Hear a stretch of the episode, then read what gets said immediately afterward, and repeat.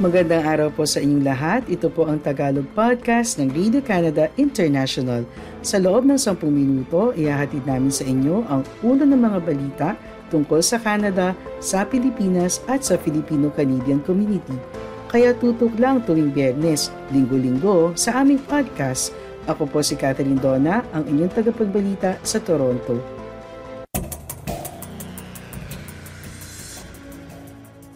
Ang ulo ng mga balita ngayong ika-4 na linggo ng Enero. Recruitment trip sa Pilipinas, magandang balita, sabi ng Manitoba Nursing College CEO. Canada, magpapadala ng 4 na Leopard 2 tanks sa Ukraine. Amira Elghawaby, unang kinatawan ng Canada para labanan ng Islamophobia. Bank of Canada, itinaas muli ang interest rate. Dahil sa lumalaking pangangailangan para sa mas maraming healthcare workers, ang probinsya ng Manitoba ay nais magdala ng mga kwalipikadong tao mula sa labas ng bansa upang makasabay sa tumataas na demand. Ang delegasyon mula sa Manitoba ay pupunta sa Pilipinas sa susunod na buwan sa pag-asang makakapag-recruit ng daang-daang internationally educated nurses para magtrabaho sa healthcare sa probinsya. Ito ay inanunsyo sa isang news release noong Miyerkules. Ang grupo, kasama si Manitoba Advanced Education, Immigration and Skills Minister John Reyes, ay naka-schedule na bumisita sa 3 syudad, ang Maynila, Cebu City at Iloilo sa February 21 hanggang 25.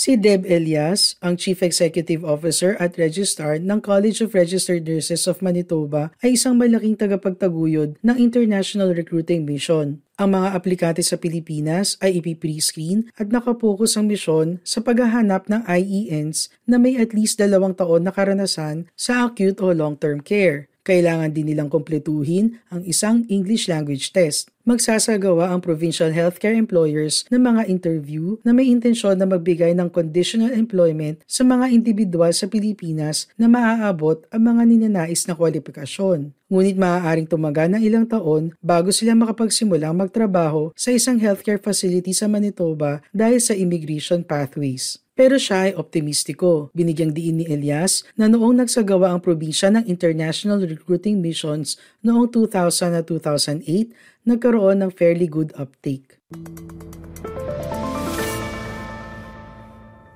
May existing na proseso para dalhin ang healthcare workers mula sa ibang bansa sa Manitoba, pero darating na ang mga pagbabago. Umaasa si Elias na ang mga Pilipinong aplikante ay magagawa ang karamihan sa registration requirements bago makarating sa Canada. Ang clinical competence assessment at theoretical courses ay kabilang sa mga balakid na kailangang kumpletuhin ng mga international applicant. Kapag dumating na sila sa Manitoba, maaari na nilang kumpletuhin ang ibang registration requirements at makasali sa healthcare system sa maikling panahon. Ang IENs ay maaari rin magtrabaho bilang undergraduate nurse employees habang kinukumpleto nila ang kanilang education requirements. Sa ganitong paraan, ang mga kwalipikadong nurse ay makaka-access sa support at mentorship package na kasama ang travel, immigration costs, credentialing at mentorship ayon sa release.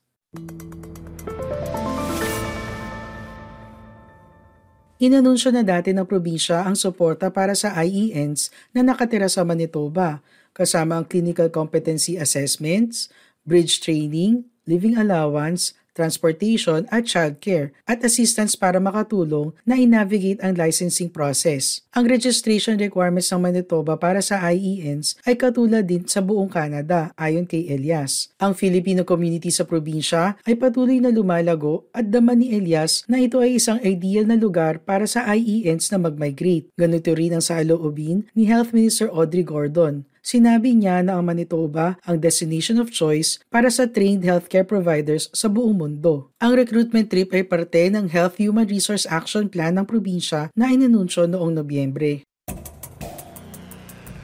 Para sa iba pang balita, bisitahin ang aming website ici.radio-canada.ca.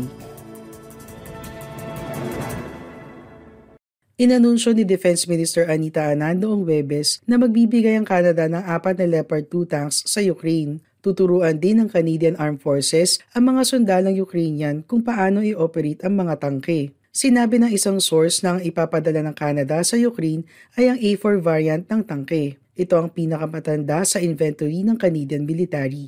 Binili ng Canada ang A4s mula sa The Netherlands noong digmaan sa Afghanistan. Samantala, inanunsyo rin ng Germany na magbibigay sila ng 14 na Leopard 2 tanks sa Ukraine, habang ang Estados Unidos magdodonate naman ng 31 M1 Abrams tanks sa bansa. Habang inanunsyo ng United Kingdom noong nakaraang linggo na magbibigay ito ng 14 na Challenger 2 tanks sa Ukraine. Ang Tagalog podcast ng Radio Canada International ay available din sa Spotify, TuneIn, Apple Podcasts, Amazon Music at Google Podcasts. Inanunsyo ni Prime Minister Justin Trudeau ang pagtatalaga sa isang espesyal na kinatawan para labanan ng Islamophobia, na papayuhan ng federal na gobyerno kung paano lalabanan ang diskriminasyon laban sa Muslim community. Ayon sa kanilang pahayag, ang human rights activist na si Amira Elghawaby ay magiging responsable para magsilbi bilang isang kampiyon, advisor, eksperto at kinatawan na susuporta at i-enhance ang mga gawain ng gobyerno.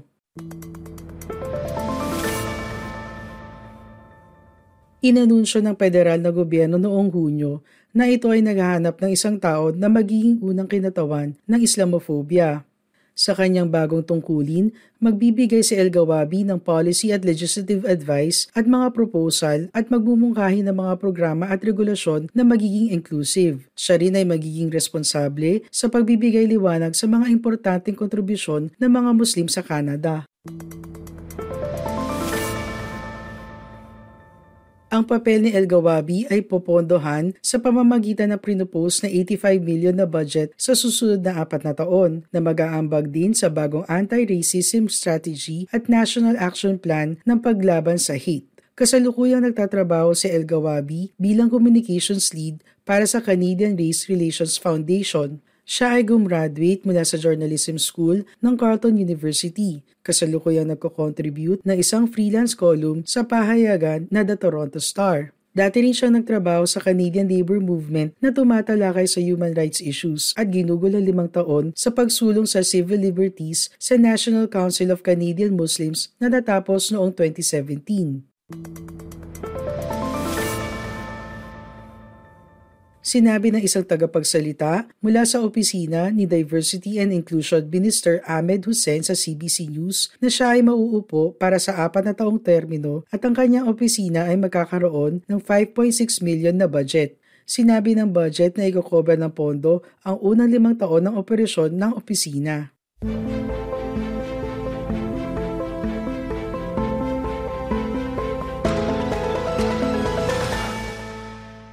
Itinaas muli ng Bank of Canada ang kanilang benchmark interest rate sa 4.5%. Ang move ay inaasahan ng mga ekonomista habang sinusubukan ng bangko na pababain ang record high na inflation. Ito ang 8th beses sa kulang-kulang 1 taon na itinaas ng bangko ang trend-setting rate, isang move na ginawang napakamahal ang pag-utang ng pera. Ngunit sa 1/4 of a percentage point, ito rin ang pinakamaliit na hike mula noong Marso, at isang senyales na ang bangko ay maaaring tapos na sa pag-hike ng rates sa ngayon. Tila ipinahiwatig ito ng bangko sa isang pahayag kasama ang kanilang desisyon. Binigyang diin ng Central Bank na kung ang economic developments ay malawak na nag-evolve alinsunod sa outlook, ang bangko ay inaasahan na i-hold ang policy rate sa kasalukuyang level habang ina-assess ang impact ng pinagsama-samang pagtaas ng interest rate. Gayunpaman, binigyan ng bangko ang kanilang sarili ng wiggle room para itaas pa ang rates kung mamamalagi ang inflation. Nakahanda ang Governing Council na mas taasan ang policy rate kung kinakailangan para ibalik ang inflation sa 2% target. Maraming salamat po sa iyong pakikinig sa Tagalog Podcast ng Radio Canada International. Lagi po kayong makinig tuwing Biyernes para makabalita tungkol sa ating mga kababayan dito sa Canada. Hanggang sa susunod na linggo, ako po si Catherine Dona ng Radio Canada International.